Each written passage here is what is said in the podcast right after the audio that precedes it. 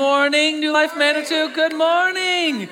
Good to see all of you. Today's a special day because it's the Sunday before we're going to do kids camp next week, uh, starting tomorrow, right here, 10:30. We'll have kids in here. Thank you all so much for your giving, especially those of you that give uh, regularly and reoccurringly. We are putting on this kids camp for free to, for the kids who attend because of your generous giving, because of so many of you who volunteer. And so, after this service today, right here we'll have a meeting about kids camp for all the volunteers anybody that wants to help out uh, stick around about 10 minutes after the service we'll have a meeting and then we would love to have your help we're going to transform this sanctuary into like kids zones and have little big animal cutouts of different teams we're going to have four different teams what are they actually squirrel bear whale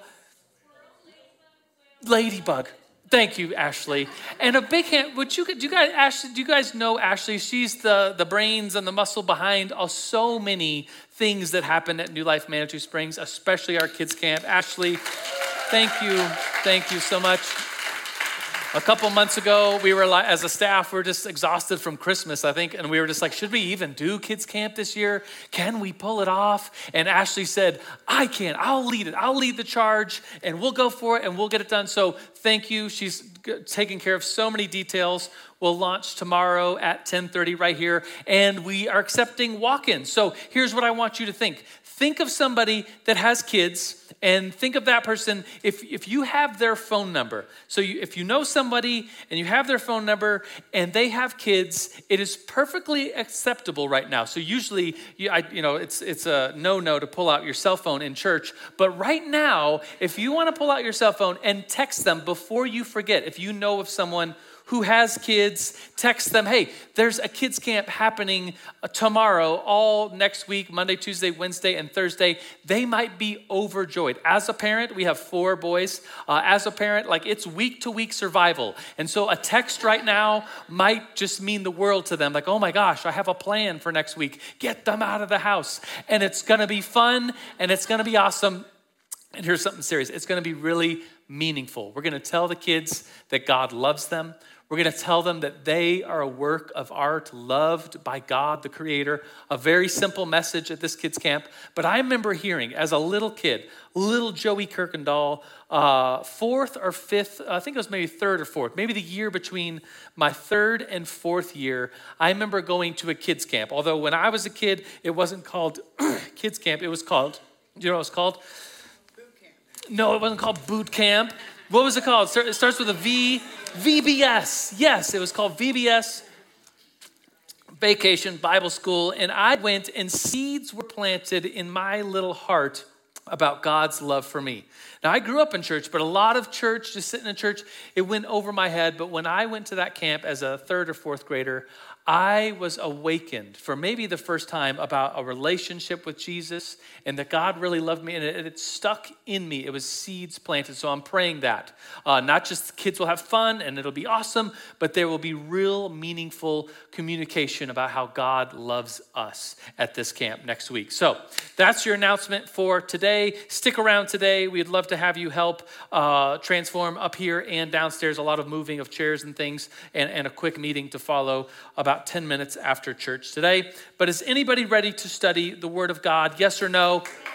Okay, turn into your Bibles to the book of First John, not to be confused with the Gospel of John, but this is the First John that's at the very end, right before the book of Revelation. We have First John chapter 2, and I'll preface that what we're going to talk about today is a challenge. Like oftentimes, a sermon is challenging. This might be one of the most challenging passages of Scripture in the Bible. It's probably the most challenging passage of Scripture in First John. It's uh, somewhat controversial, so we'll lean into how we apply what we're about to hear and listen to. It's somewhat uh, seemingly self contradictory to what we just talked about last week. Like last week, we talked about loving your neighbor. And here today, John is going to say, hey, don't love the world or anything in the world. And so, how, how, how do you work those two things together? We're going to talk about that. But this is a challenging piece of scripture. The title of today's sermon is a direct quote right from where we're reading here. The title is Do Not Love the World. Do Not Love the World. It's the first point. It, sorry, it's the second point. It is the title of today's sermon, and it's a phrase we're going to hear again and again, and we're going to talk about and explain what this means. So, would you stand with me as we read the text of Scripture? If you're able to stand, these words come from uh, 1 John chapter 2, starting in verse 15. John says this Do not love the world or anything in the world. Everybody say, anything in the world. And then he says, if anyone loves the world, so we'll explain. Like, what is he saying here? We'll explain that. If anyone loves the world, love for the Father is not in them. Verse 16, for everything in the world, he lists things here lust of the flesh, lust of the eyes, the pride of life comes not from the Father, but from the world. One more verse. The world and its desires pass away, but whoever does the will of God lives forever. This is the word of the Lord. Thanks be to God. God, we pray to you now. Christ, you are in our midst. You are here. And Lord, would you give us understanding to what it means to not love this world, but to love you?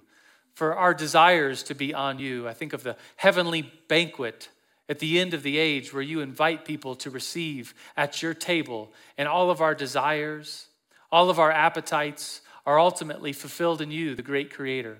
And so, Lord, may we lean away from the things of this world and lean into who you are and your deep love for us and how you fulfill the desires of our heart, the true desires of our heart. Lord, we praise you this morning. We open our hearts and attention to you. Lord, we humble ourselves and want to learn from this scripture. We pray this in the name of the Father the Son, and the Holy Spirit, and all God's people at New Life Manitou Springs shouted, Amen. You may be seated. Uh, let me jump in with a story. Before I give you the story, I'll give you point number one. And I'm trying to be cute here. I'm trying to be silly. I'm trying to get your attention a little bit with how I've worded this first point so that maybe you'll chuckle and maybe we'll lean in and try to figure out okay, what is actually going on here in this passage? What is John actually saying to us? So here's point number one, and I got to say it the right way. What in the world is this phrase, anything in the world? So John says, hey, don't love the world or anything in the world. What in the world does he mean by that statement? What in the world is anything in the world? Are you following with me? Do you think that's a cute way to word it? Maybe, maybe not. I think it's silly. I think it's cute. It gets our attention to, to yeah, what, what does he mean by this? Did, did anyone hear that being read this morning? And you're like, wait, what do you mean don't love the world? Like, aren't we, aren't we supposed to be people that love? Like, what do you, like, what, that's my question. Like, what is he saying? What does this mean to not love the world or anything in the world? Let me tell you a story. It has, it has to do with our second oldest son. My wife and I have four boys. Uh, the second oldest, his name is Rowan. He was just up here. He's very smart. He's very literal. He is very uh, creative. He's not even trying to be creative. He just thinks about things so differently than like anybody else in the whole world. Not just kids his age, but like anybody. So like the way he thinks about things is very different. And so I asked him about this passage. We have a Bible time uh, weekdays every day. I spend 15 minutes with each one of my boys, which really adds up because there's four boys but I get 15 minutes individual time with each boy. And I was doing our individual time, me and Rowan, and we flipped to this passage that says, Do not love the world or anything in the world. And I said, Rowan, what do you think that means? And he gave me an answer. But let me, let me describe to you uh, Rowan's personality with three little stories. If I had a couple more stories, I could probably do like a 10 minute stand up comedy routine. So I'm working on those other stories. But I have three for you. One of them is that my wife and the boys were in the minivan. Uh, this is probably a couple years ago. And the great thing about the minivan is the, the doors and you can get in the back, you can get in the front, you can load stuff, you can load kids really easy. That's why families have them. So we have the minivan, and the hard part about a minivan is that kids uh, uh, uh, They can't really shut the door, and when they do, it kind of seems shut, but it isn't shut. And so they were driving, and it started beeping beep, beep, beep, beep. Beep, beep, beep, beep, beep, beep, beep, beep, beep, beep, beep, beep. And Rowan says, Mom, why is the minivan beeping? And Erica's response was, It's saying that your brother Max's door isn't shut all the way. And Rowan said, How does the minivan know where Max is sitting?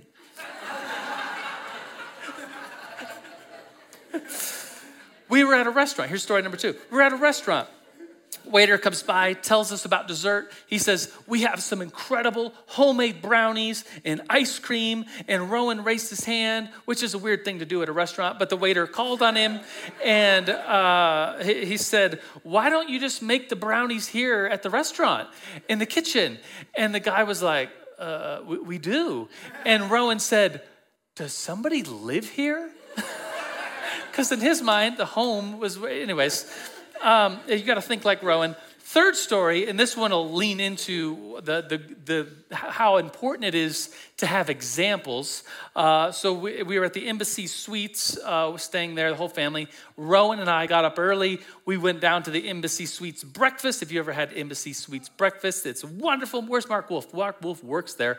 They have the whole omelet bar thing, and there's a guy standing behind uh, the counter, and he's got all the stuff and all the eggs. And we get up there first, and we're first in line. The guy's been drinking coffee since who knows when, getting the kitchen ready. He's all hopped up. Says, Son, what can I get for you? I can make any kind of egg you want, any kind of egg at all, whatever you want. He flips his little spatula, catches any kind of egg you want. What do you want, young man? And Rowan looks up and says, I'll take a chicken egg. and the guy was just like, he looked at him, he looked at me, and I, like as if he had platypus eggs and rattlesnake eggs back there. And so the guy was like, No, I'll cook your egg however you want. And then he gave Rowan examples, and that's very good to have examples. He says, I could make you a sunny side up egg, or I could make you an omelet, or I could make you a scrambled egg. And then Rowan said, Oh, I'll take a chicken scrambled egg, please. And so he got it. So examples are really good. John gives us examples. He, he says, Don't love the world or anything in the world. And then he gives us three examples as to what it is he's talking about, which is very, very helpful. So in this uh, passage, I read it to Rowan the other day, like, like two, two mornings ago, and I said, Rowan, what do you think it means to not love the world or anything in the world? And he thought about it for a minute. He's eating his cereal, uh, honey bunches of oats, and spilling it all over himself. And he's just quietly thinking. And then he said, I think it means to not love people or places or God. And I was like, what? Like, what, what? Well, and he said, and, then this will probably make sense if you're thinking along the lines of Rowan. He said, well, well, God is everywhere, and so He's in the world. So we're not we're not supposed to love God or places or people. That's how Rowan interpreted "don't love the world or anything in the world." Can you understand where Rowan's come, coming from? It's like, oh, that, that's what that means is don't love the world or anything in the world. And so he and I got to have a little conversation where I said, well, Rowan, this is the Bible. And the Bible teaches us to love God, right? And he's pretty familiar as a nine-year-old about the Bible. He's like, yeah, that is weird that then that the Bible would say don't love God, don't love people, and don't love places. Like in his little mind, he was, you know, you could see the little wheels turning inside Rowan's mind. And we started talking about, well, what is the world? What is John referring to when he says don't love the world? And the Greek word for world, does anybody know? This will be your nerd alert of the day, nerd alert so the Greek word for world is cosmos. Yes, someone got it back there. It's cosmos, which is also an English word, which, which on one hand means oh, everything that, that is, like the earth, the people, the places. It is all that, that is in creation. It's the heavens, it's the sun, stars, moon, it's the earth, it's the plants, it's the world, cosmos, everything.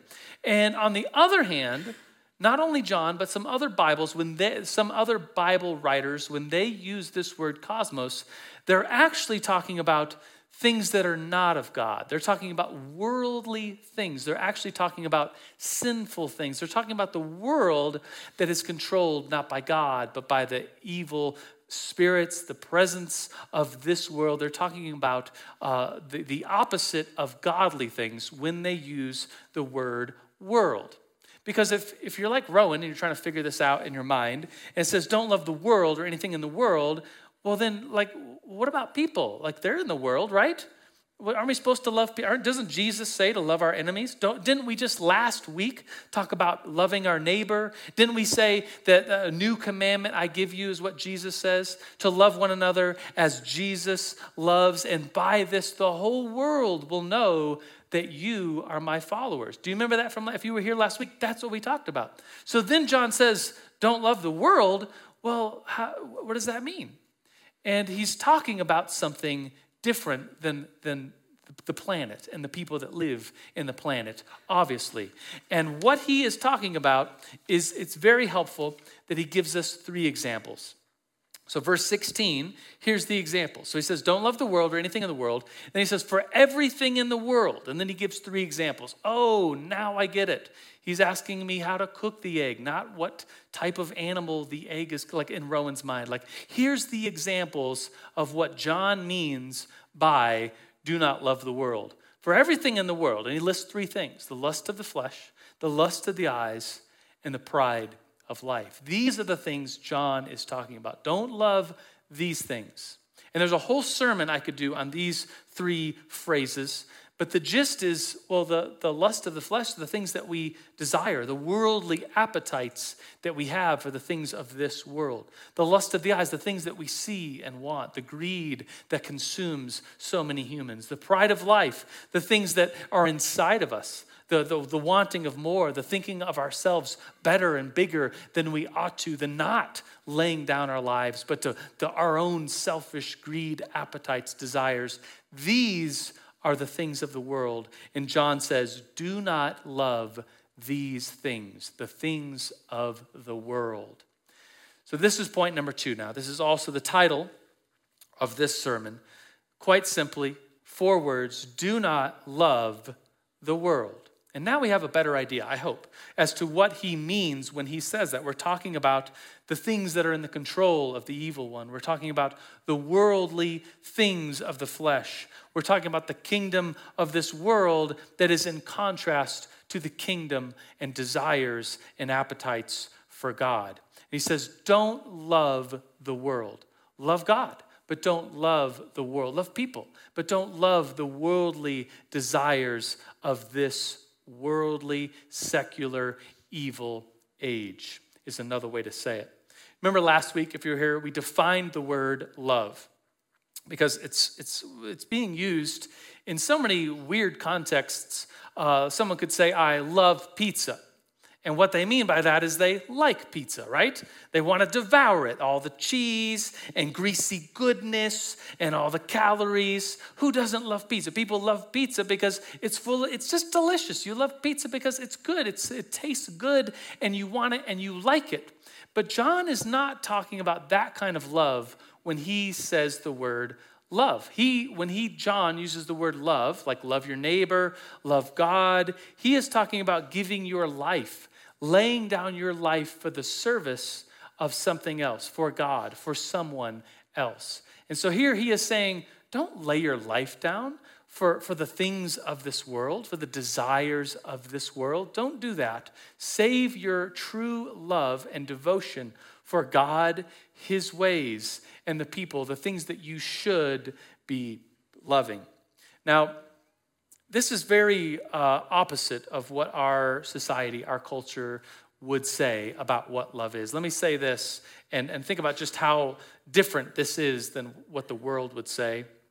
But sin, uh, love, I'll say it this way love can be a sin if you're loving the wrong thing.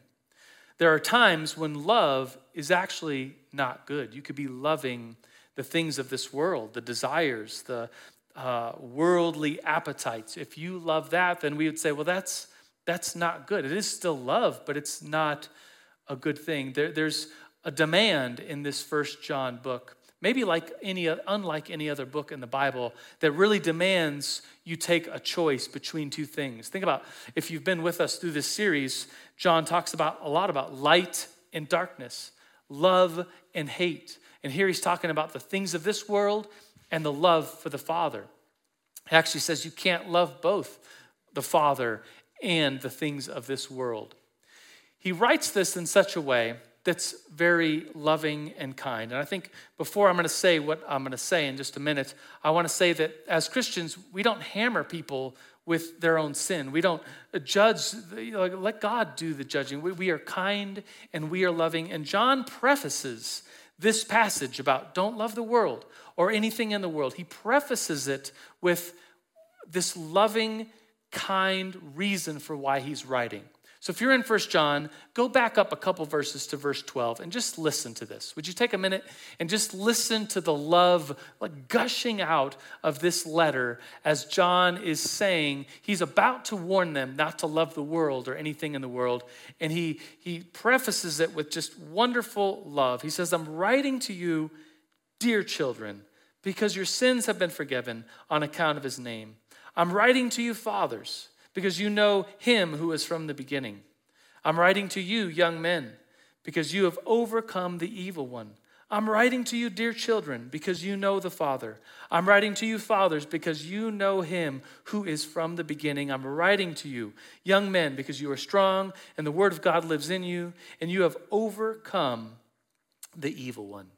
Listen to that love, that kindness.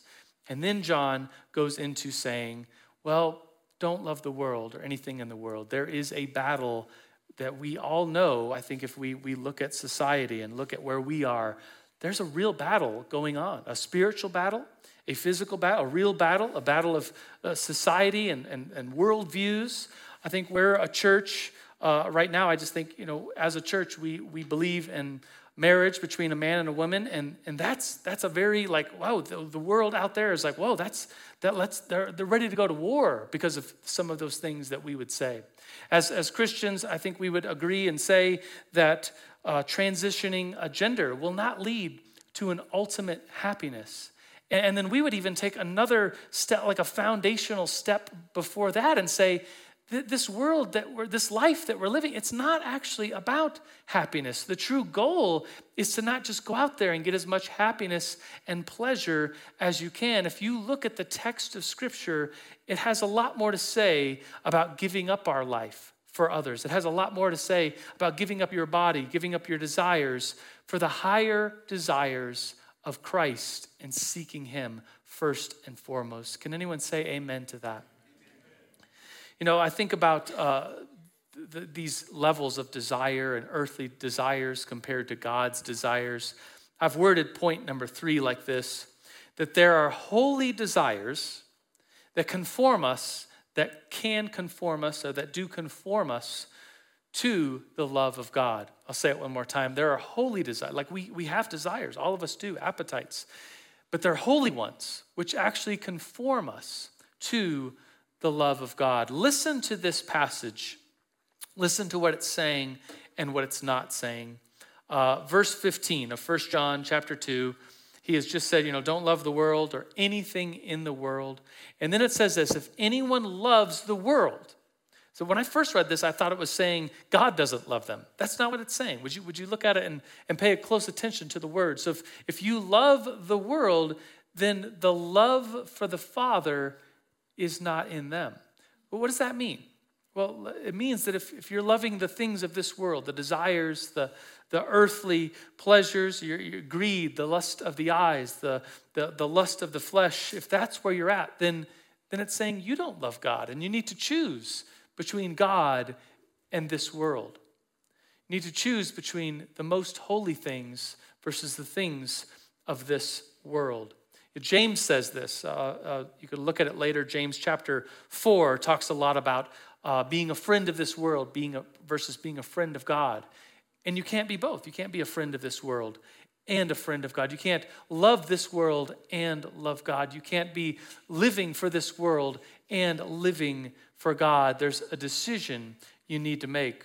I'm going to make a metaphor about um, athletes. Did anybody play uh, high school sports? Anybody? I see all those hands. Anybody play college sports? Couple hands, okay. I see that hand back there. uh, and uh, I know some of you in here uh, maybe went on to a professional level of sports. I know Kelly did.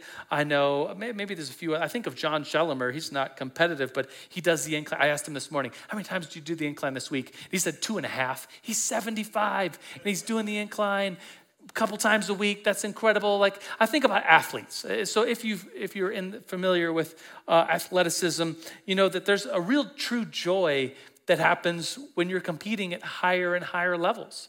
And to compete at higher and higher levels what do you got to do? Most professionals say, you know, did you, did you, just get there one day? It's like, no, I had to train. And there's something to, to be said about, you know, being born with some good genes. But everyone in sports that's at a high degree of competition will tell you they work every single day very hard. They're, they're day after day telling their body no so that they can train harder and harder and harder in order to achieve what, the, what they're achieving. And the, the greater goal, the greater joy in all of this is winning, is, is achieving those, those high professional levels of athleticism, setting new goals, setting new records for the human race. Like those kinds of people, they'll tell you they have to always, they're always saying no to like eating junk food. They're always saying no to, to being lazy and sitting on the couch. They're always training and trying hard. And the metaphor here is, is that you know, Paul uses this that he trains his body so that he can say no to the things of this world and yes to the things of God. And I think about this quote. Let me give you a quote about um, just better desires. Like there's more holy desires. There's, there's saying no to the things of this world so that we can say yes to the things of God. Here's the quote. It comes from Maximus the confessor who lived in the 500s, and his, his, his, his last name isn't confessor. It's that he was a he confessed that Jesus was Lord, and he was actually tortured for that. And so he was known as a confessor because he believed in Jesus and confessed and wrote and, and spoke about Jesus. He gives this quote. So he's, he's often trying to talk about this world that we live in and the, the things, the desires of this world versus the true heavenly desires that are much richer in their fulfillment. And he just talks about the things of this earth. He says, food, for instance, is not evil right? Of course not. Food's not evil. You need food to live, right? You need food to live. It's not evil. Nothing, nothing at all evil about food. But gluttony is.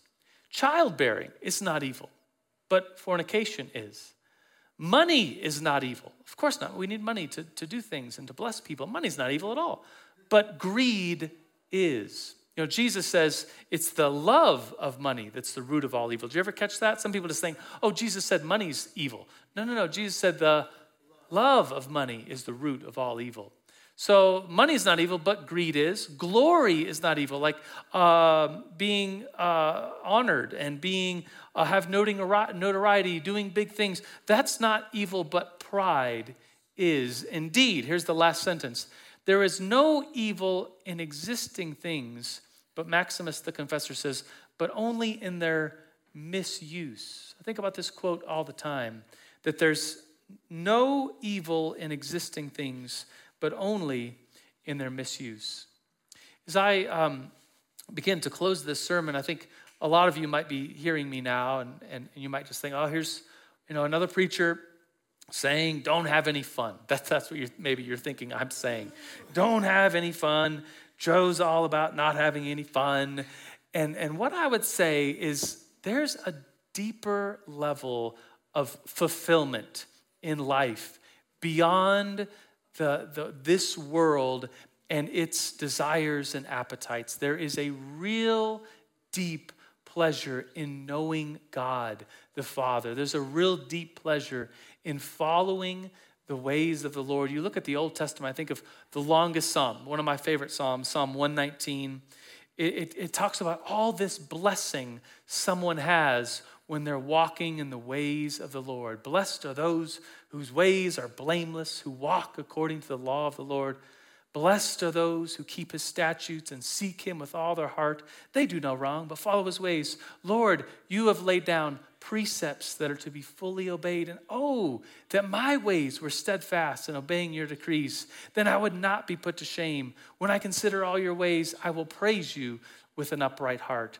And it goes on and on. This, this, this longest psalm in the Bible goes on and on and on, talking about the different ways we receive blessing when we follow the ways of the Lord. So, am I telling you, hey, congregation, don't have any fun? Whatever you do today, don't have fun. No, I'm not saying that. I'm saying there is a deep level of fulfillment when we walk with God that is greater than anything on this earth. Would you stand with me? The, the band is going to lead us. I asked the band to lead us. They can come up now, and communion servers, you can come up as well. The band is going to lead us in this song, Turn Your Eyes Upon Jesus. This, this lyric to this song is, is look at him, look at his ways. Turn your eyes towards him and then this world, listen to these lyrics, this world will grow strangely dim. Think about that. Jesus is calling us into a higher, fulfilled life in Him. So let's, if you would, take a moment. We're going to pray, and then I'm going to give you some instructions on receiving communion. But Lord, right now, we, we come before you. We thank you that you are the one who fulfills true life's desires, that when we know you, the Creator, we are fully filled with your grace, your glory in our lives. Lord, we, we praise you this morning. We, we, we take a moment and we, we slow down. We take a moment to prepare our hearts to receive from you. I opened this service by praying and, and giving us this image of a holy, godly feast at the end of the age where we are invited to your table and you're giving us the desires of our hearts, the appetites that we have, the, the, the longings, the loneliness in this world, the things that aren't right. It's going to be fulfilled in heaven at this heavenly banquet, the metaphor of coming to your table and, and being filled with all of the desires we've ever had. But we praise you for that. We thank you for this image. And now, congregation, we're going to receive communion. We, we believe in um, an open table. And so, if, if you're in here, maybe you're a member or, or not of this church, um, you're welcome to come forward if you believe in Jesus. And this is not a declaration that we're celebrating. We got everything right uh, and, and we're doing just great. This is kind of a declaration every week that we come forward and say, Lord, we need you. We need to come to your table because we're hungry and we're lonely and we're lost and we need your direction. We need your body and blood inside of us so that we might live, so that we might have your grace inside of us. So as you come through the lines, we're going to come towards the center and work our way uh, to, the, to the outer um, aisles and come back in. Would you just receive the elements and hold them? We'll all receive them in unison. But these are the gifts of God for the people of God. Is the body of Christ for the body of Christ. Come and receive.